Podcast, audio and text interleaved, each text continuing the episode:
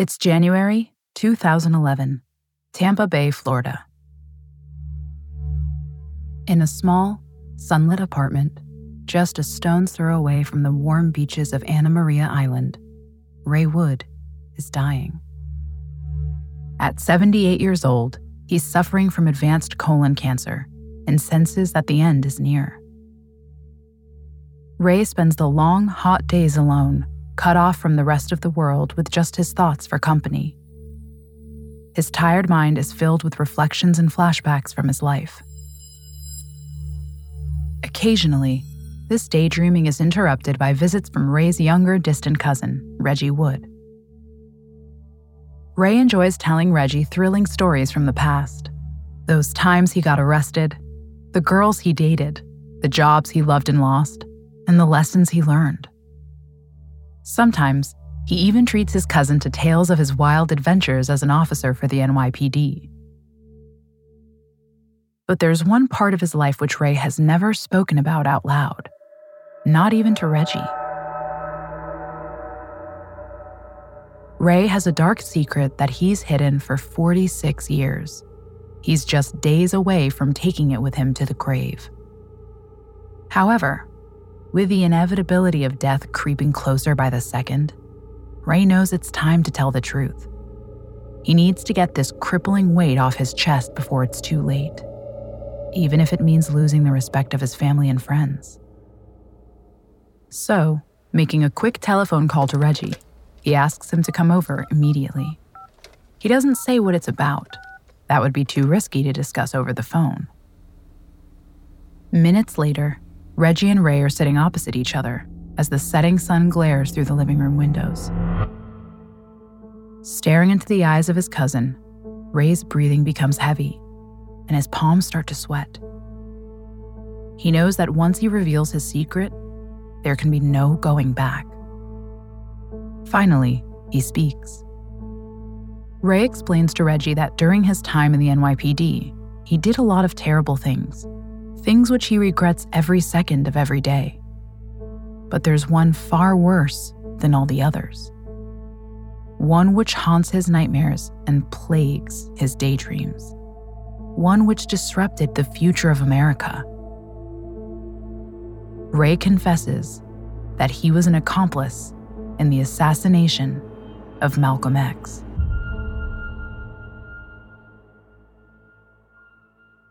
At these words, silence falls between the two men.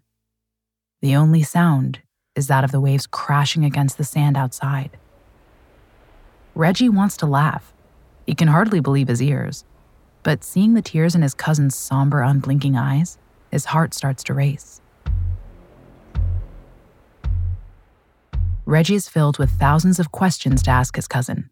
How was he involved? What part did he play? Why did he do it? And perhaps most importantly, why is he telling him now? But this interrogation will have to wait.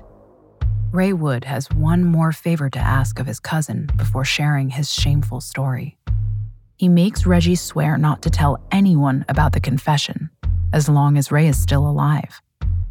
Perhaps the dying man is concerned about the attention, shame, and danger his confession could bring to himself and the family he's recently connected with. Millions of Americans would brand him a killer and want him to rot in jail. And many more may well want to cause him harm. Ray decides it's much safer for him if the secret never leaves these four walls. However, the deathbed confession of Ray Wood has consequences that will stretch much further than Ray and his family. His dying words offer glimmers of hope to two men who were convicted of Malcolm X's murder in 1966, but have spent every day since fighting to prove their innocence. The question is how far will Ray's confession go? Will it undermine a national police investigation and exonerate two men who have spent the last four decades locked up for murder?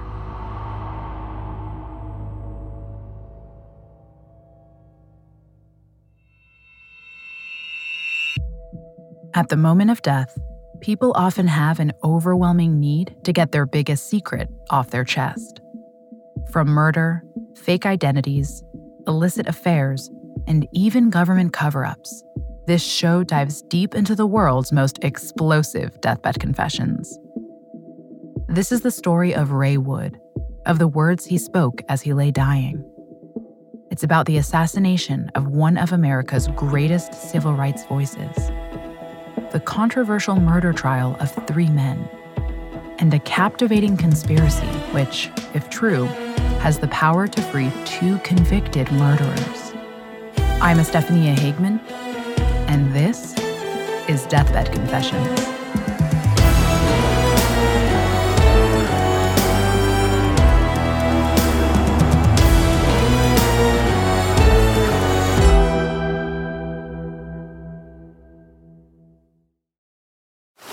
Now on Netflix. Inspired by the unbelievable true story of a fake hitman comes the new movie, Hitman, from Academy Award nominee Richard Linklater. At 96% certified fresh on Rotten Tomatoes, critics are calling Hitman a smart, sexy crime thriller with surprises at every turn. Starring Glen Powell and Adria Arjona, Hitman. Now playing on Netflix and in select theaters. Rated R.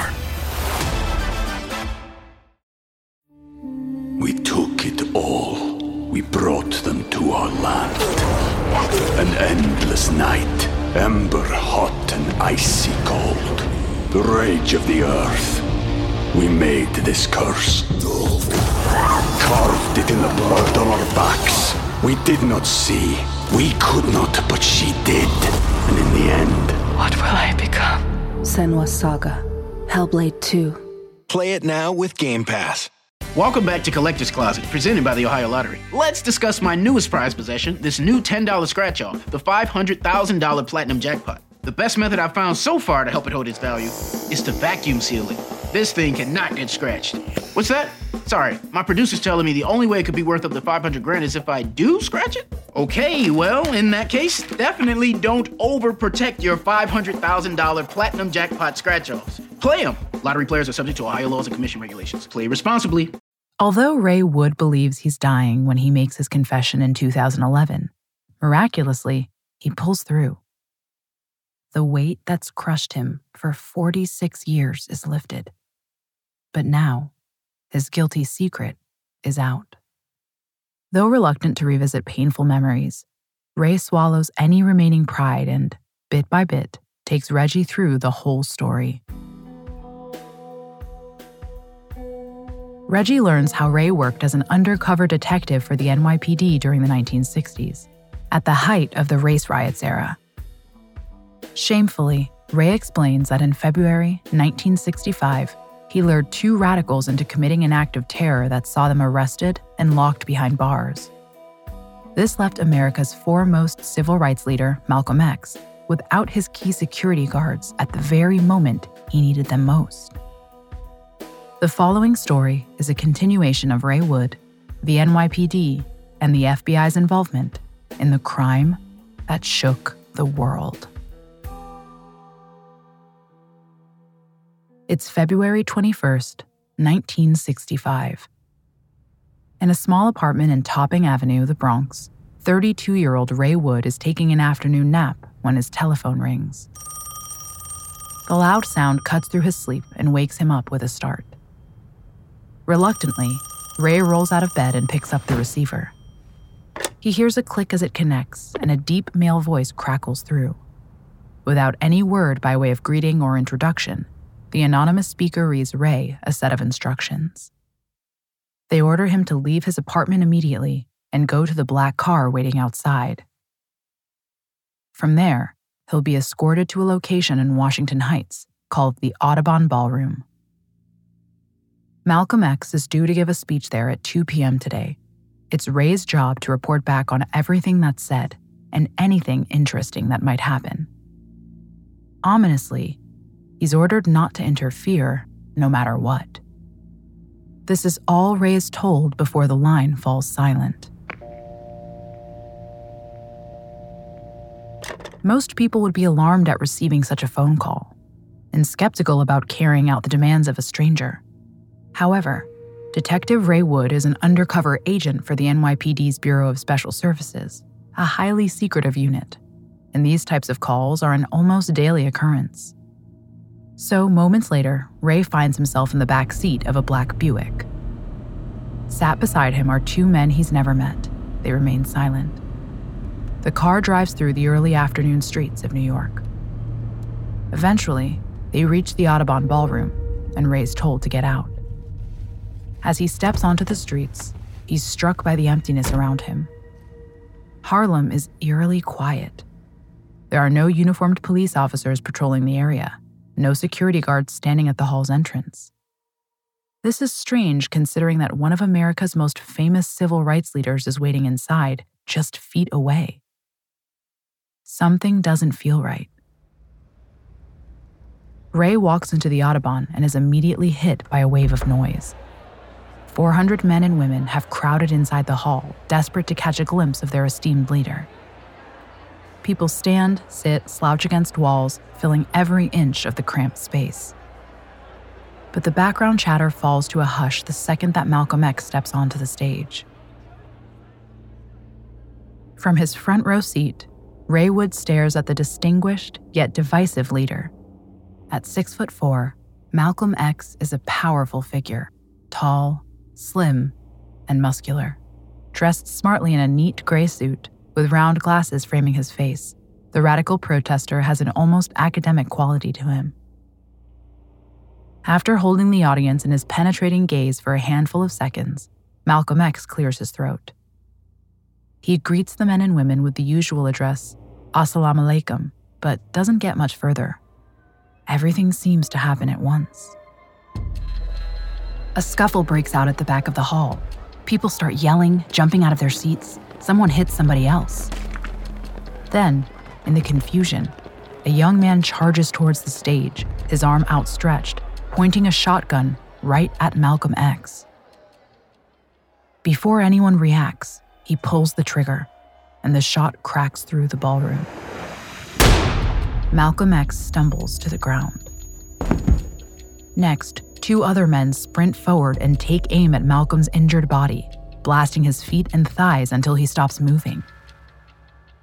By now, the audience is in an uncontrollable state of terror. Men are shouting, women are screaming. The crowd rushes towards the doors, blinded by panic and desperate to escape the mayhem. Ray Wood doesn't hesitate to join them. He leaps up from his seat and follows the retreating crowd as they pile out onto the streets of New York. Barely anyone gives a second glance to the lifeless body of 39 year old Malcolm X. As his family and friends crouch over him, giving mouth to mouth they must know is pointless, hundreds of questions hang in the air. Among them, where was Malcolm X's security on this fateful day? And who were the three armed men who stormed the Audubon? Minutes after the murder of Malcolm X, more gunshots are heard. This time, they echo through the streets outside of the ballroom. 23 year old Talmadge Hayer, a member of the Nation of Islam, has fallen to the ground and is bleeding profusely on the sidewalk. He's just been hit by Malcolm X's bodyguard, one of the few members of his security present today. Laying next to Hayer is a shotgun, a guilty sign of the young man's involvement in the assassination. Talmadge Hayer is quickly disarmed and swept up by the crowd that surrounds him before being handed over to the police. Soon he'll be charged with the murder of Malcolm X. But he is not the only man with blood on his hands. Who knows how many other conspirators are involved in this heinous crime?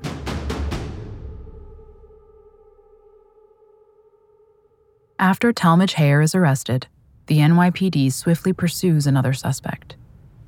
As soon as Ray Wood runs from the Audubon, he's grabbed by officers who clamp him in handcuffs and force him into an awaiting squad car. Ray stares around in confusion and disbelief. Surely the police know he's one of them. He was at the scene under NYPD and FBI instructions. They can't possibly suspect him of pulling the trigger. But the situation gets even more bizarre. The two men sitting next to Ray are the same strangers who drove him to the Audubon earlier today. In silence, they escort him to a police station in the city center and throw him into a cell, where he's left alone for hours.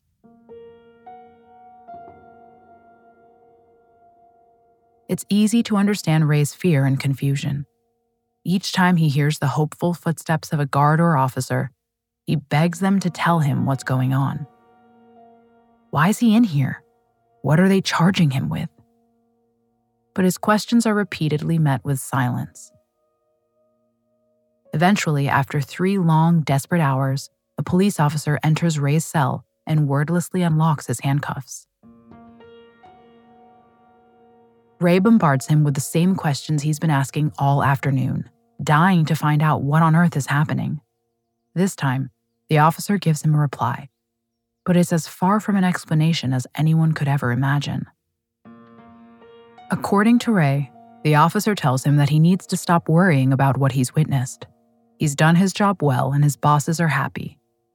Then, just as Ray is turning to leave, the officer whispers a chilling threat Do not speak of this again, or you will face similar consequences.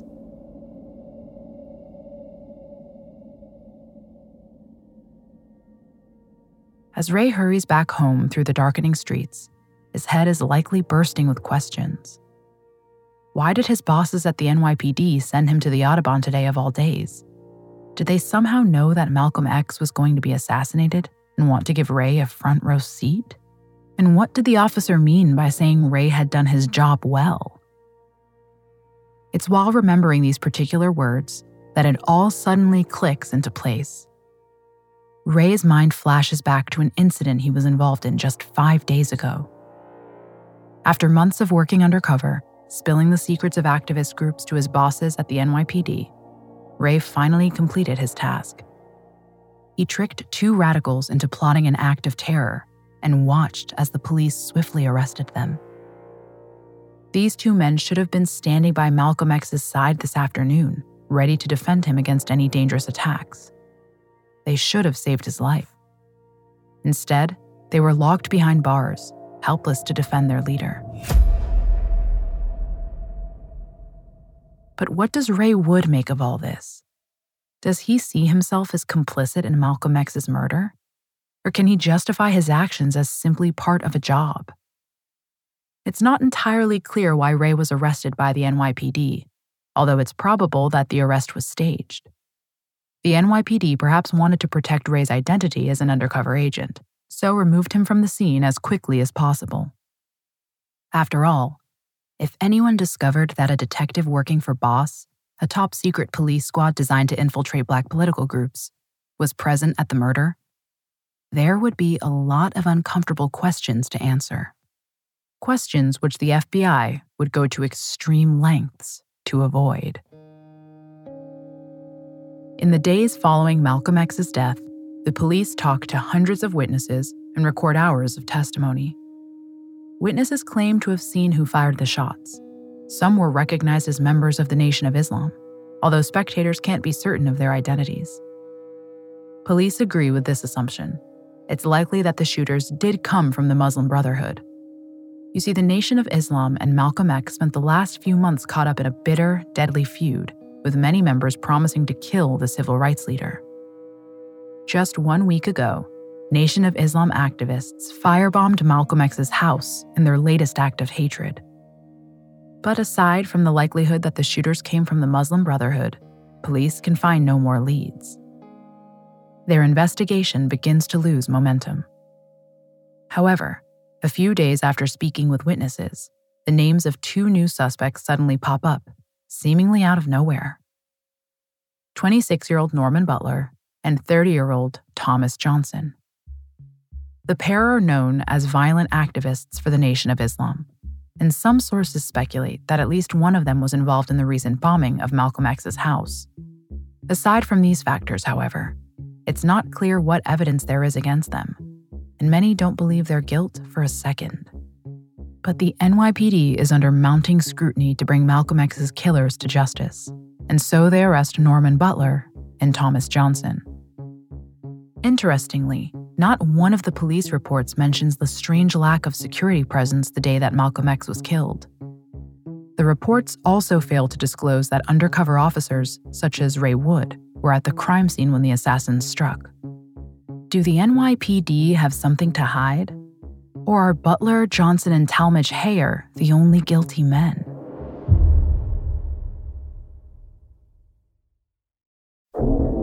Hey, it's Carter from Cold Cases, here to tell you about a very special crossover I'm doing with Sarah Turney and the fantastic series Disappearances. In 1959, nine hikers mysteriously died in Russia's Ural Mountains. Over 60 years later, we're still left wondering what exactly happened on Dyatlov Pass. Sarah and I are teaming up to take a closer look. If you're a Parcast listener or a true crime fan, this episode is for you. Follow Cold Cases and check out our deep dive into the Dyatlov Pass incident today. Listen for free only on Spotify. We took it all. We brought them to our land. An endless night, ember hot and icy cold. The rage of the earth. We made this curse. Carved it in the blood on our backs. We did not see. We could not, but she did. And in the end, What will I become? Senua's Saga. Hellblade 2. Play it now with Game Pass. The trial for Malcolm X's alleged killers takes place in March 1966, just over one year since his brutal slaying in broad daylight. Talmadge Hayer, Norman Butler, and Thomas Johnson are all facing charges for first degree murder. Each of them pleads innocent, at least to begin with. Unfortunately for Hayer, the case against him is ironclad. Prosecutors explained to the jury how he was found at the scene of the crime with a gun in his hands, one which matches the bullets in Malcolm X's body. What's more, Hayer is a devoted member of the Nation of Islam. The evidence stacked against him is damning. Next, prosecutors move on to Butler and Johnson. They claim that, due to their involvement in the Nation of Islam, the two men are close friends with Talmadge Hayer. They believe that they conspired with him to murder Malcolm X. This is a clever tactic to prove their guilt. In alleging that Butler and Johnson were co conspirators with Hayer, everything used against Hayer could also be used against them. Essentially, Hayer's guilt can incriminate Butler and Johnson. However, although the prosecution is strong, the defense should be able to counter it. You see, unlike Hayer, Butler and Johnson weren't seen anywhere near the Audubon that day, and there's no physical evidence linking them to the murder scene. What's more, several friends have provided credible alibis to the police, which could prove their innocence. But in an unusual and questionable turn of events, the NYPD and FBI choose not to release these key pieces of evidence.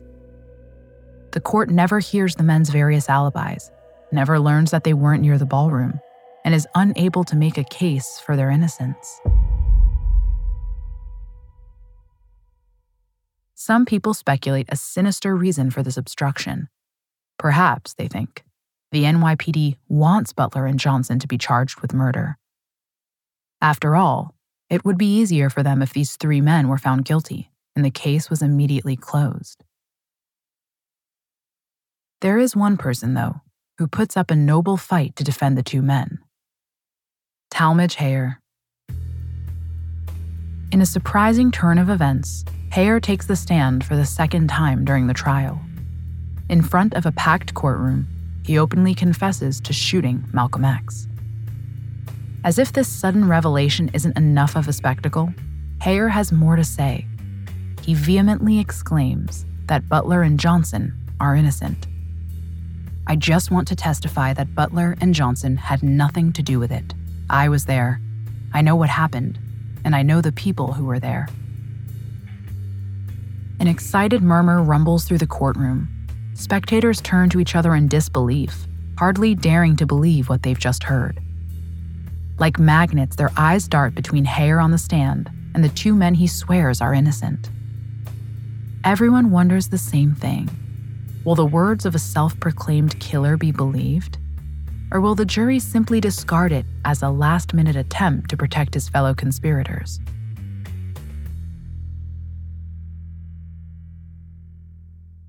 On March 11, 1966, Talmadge Hayer, Norman Butler, and Thomas Johnson are all found guilty of the murder of Malcolm X. They're each sentenced to 20 years to life behind bars. For Butler and Johnson, who insist they're innocent, this merciless sentencing is nothing short of a tragedy. Their young lives have been ruined. Both are torn away from their families, their steady jobs, and any dreams they've dared to make. The two men will have to endure some of America's harshest high security prisons as the world brands them as killers and life moves on.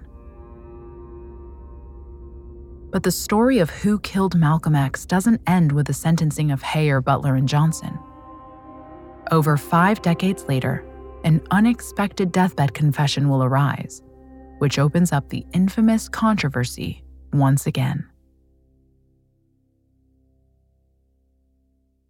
In the years following the trial for Malcolm X's murder, life becomes a struggle for Ray Wood.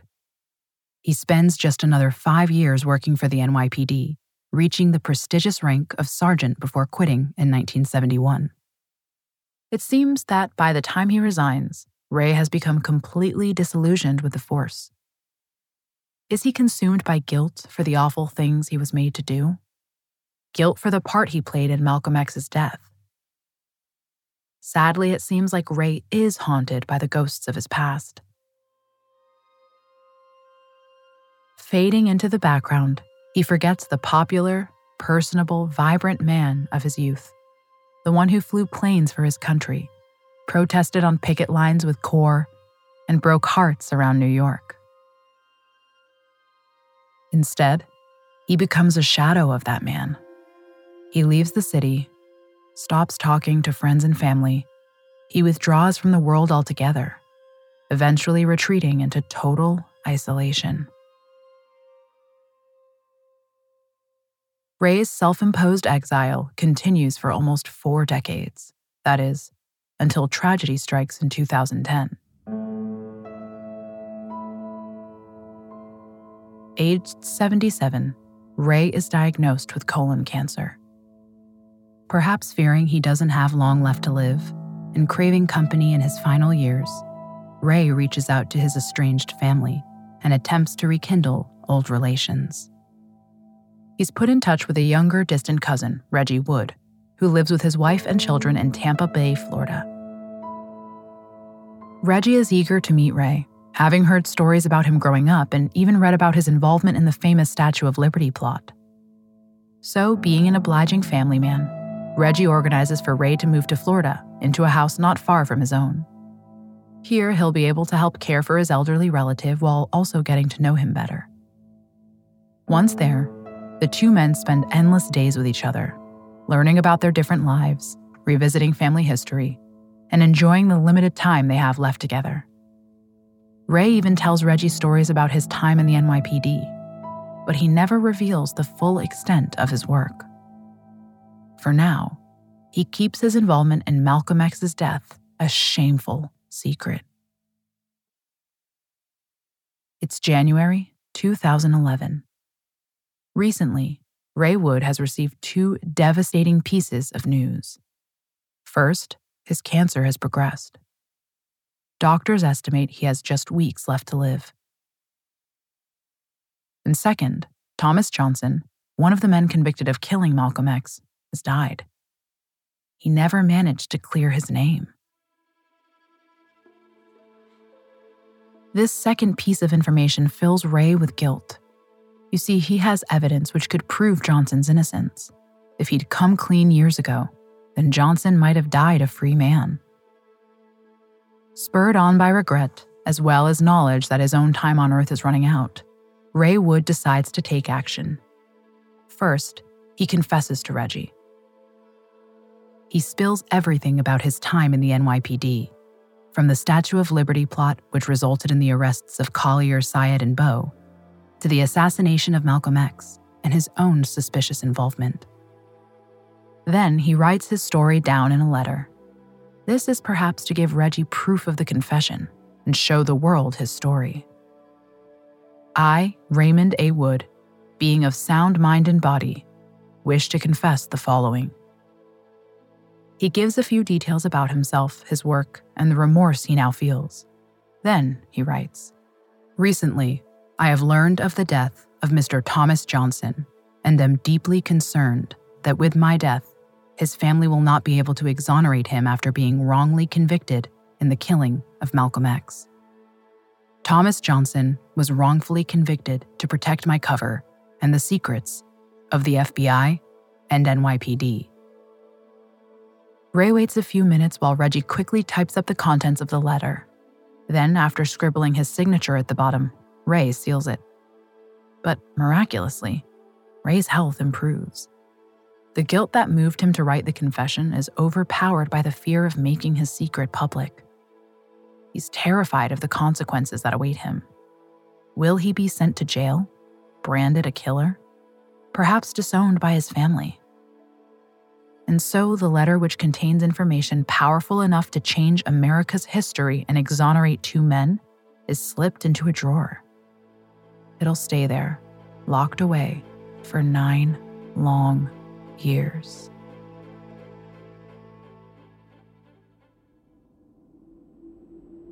It's November 2020.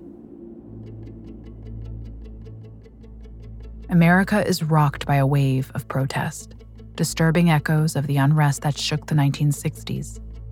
Once again, racial inequality, civil rights abuses, and police killings are making headline news. It's against this backdrop of radical change that Reggie chooses to finally share Ray Wood's deathbed confession. Ray passed away just weeks ago, so Reggie is no longer bound by the promise he made not to share his secret. The secret about how the state allegedly conspired to kill Malcolm X. Reggie Wood contacts a reputable civil rights attorney called Benjamin Crump, who's deeply interested in Reggie's story.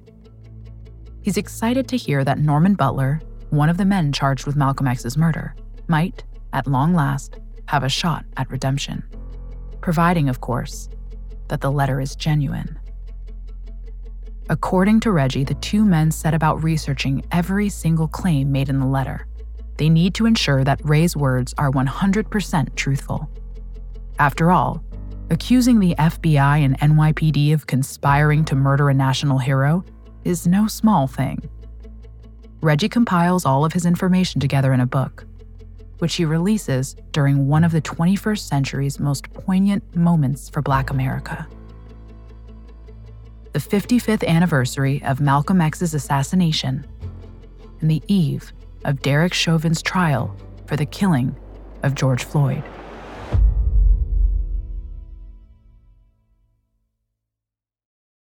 And so, in front of rolling cameras, news reporters, journalists, and even members of Malcolm X's family, Reggie prepares to read out the contents of his cousin's letter.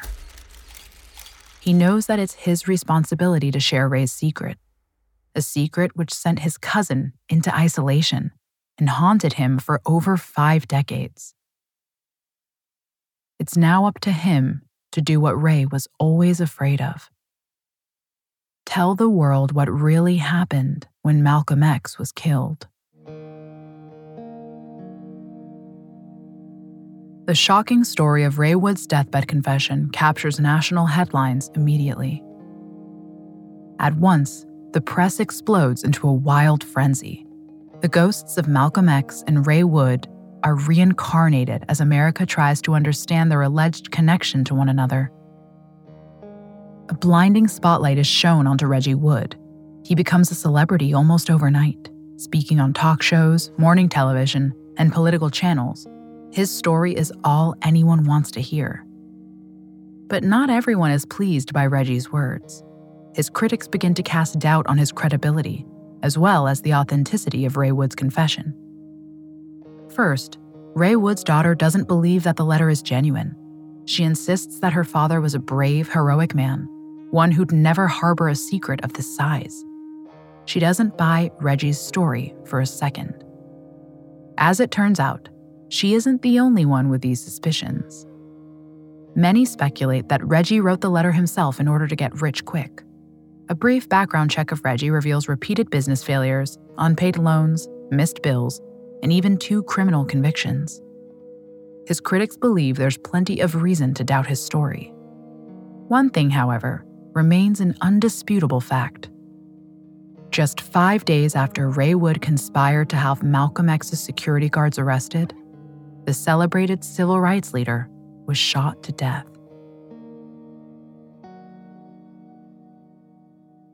It's November 18th, 2021. Over a year has passed since Reggie Wood shared his cousin's secret. Interest in the Malcolm X assassination conspiracy has continued to grow. It's even reached the highest court in America. Today, outside of the New York Supreme Court, a sense of excitement fills the air. The sidewalks are teeming with anxious journalists and reporters. They snap shots of everyone who enters the building and interview anyone they can find. Inside, hundreds of spectators sit in a hushed silence. They cast nervous looks around the room, from the defense team huddled at the front to the judge who has a monumental decision to make. From within this very courtroom, a verdict will be reached about one of the most controversial trials in U.S. history the 1966 sentencing of Norman Butler and Thomas Johnson for the murder of Malcolm X. For the past 22 months, the Manhattan District Attorney and the Innocence Project have worked tirelessly in a mammoth effort to clear the two men's names. The murder charges against them have always been heavily disputed by historians, witnesses, the press, and even lawyers. But perhaps due to the global reputation and controversy of the case, nothing has ever amounted to a legal challenge. Until now. Today, 55 years since Butler and Johnson were convicted on flimsy evidence, new information has made it possible to challenge their charges. From the front of the courtroom, Norman Butler's defense team makes their case. They read out extracts from their 43 page report. They reveal that the FBI and NYPD withheld key evidence during the 1966 murder trial. Evidence which could have proven Butler and Johnson's innocence. First, the authorities failed to release credible affidavits which placed Butler and Johnson away from the scene of the crime. Second, they hid their own list of suspects which pointed to other likely individuals as the shooters. And lastly, most shocking of all, is the revelation that, despite the lack of police presence that day, the NYPD and FBI apparently had undercover officers in the crowd. Men like Ray Wood. The groundbreaking report concludes that had these damning pieces of evidence been presented to the jury at trial, it's unlikely that Butler and Johnson would have ever been found guilty. Now it's up to presiding Judge Ellen Biben. With one of the defendants having died before seeing justice and the huge resurgence in civil unrest, it would be impossible to overstate the importance of her verdict. Her decision has the power to change history. A deafening hush fills the courtroom as Judge Biben rises to speak directly addressing Norman Butler and the family of Thomas Johnson. She announces their official exoneration. I regret that this court cannot fully undo the serious miscarriages of justice in this case and give you back the many years that were lost. To a standing ovation and a courtroom full of applause, Biben rules that Butler and Johnson were wrongfully convicted of the murder of Malcolm X. Finally, 56 years after he was sentenced to life in prison, 83 year old Norman Butler is a free man. As he leaves court, he shakes the hands of every one of his lawyers, thanking them profusely for their undying belief in his innocence. For the first time since his conviction, his future belongs to him, and he's determined to make every second he has left count. As for the family of Thomas Johnson, relief and tears flood their faces. They're torn between elation and heartbreak, grateful that justice has been served, but devastated that Johnson never lived to see this day.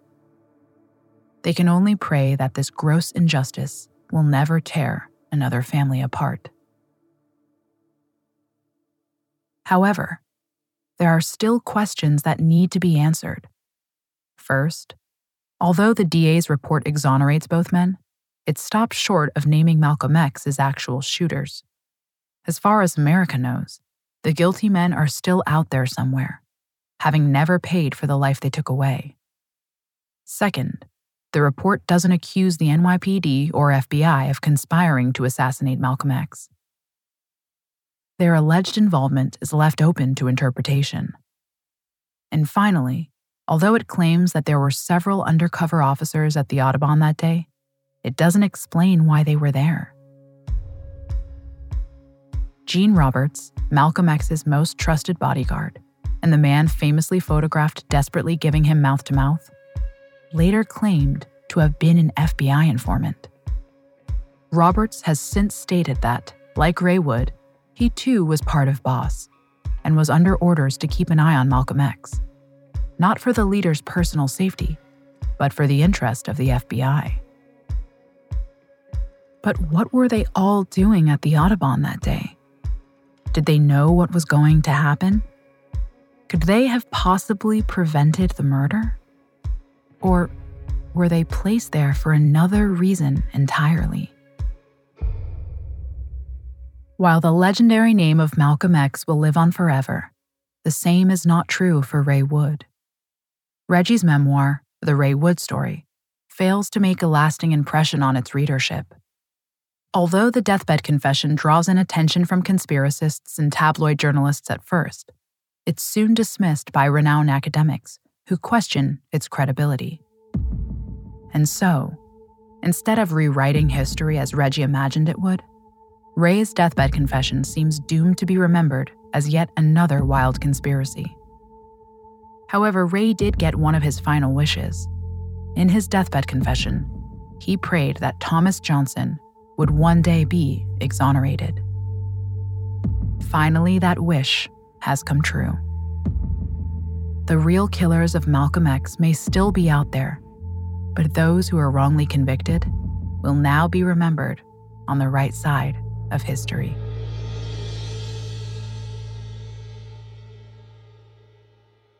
Next week on Deathbed Confessions, we meet Emmett Till a young boy in 1950s Mississippi with a reputation for being a bit of a joker. But his sense of humor and naivety will soon land him in serious trouble. In the South, segregation is still heavily implemented in every state, and many people don't take kindly to Emmett's confidence or his affable nature. One day, when he walks into a local store, Emmett makes a choice which will be fatal. His action will deeply offend the shop owner and drive two men to abhorrent lengths in order to teach Emmett and his friends a lesson.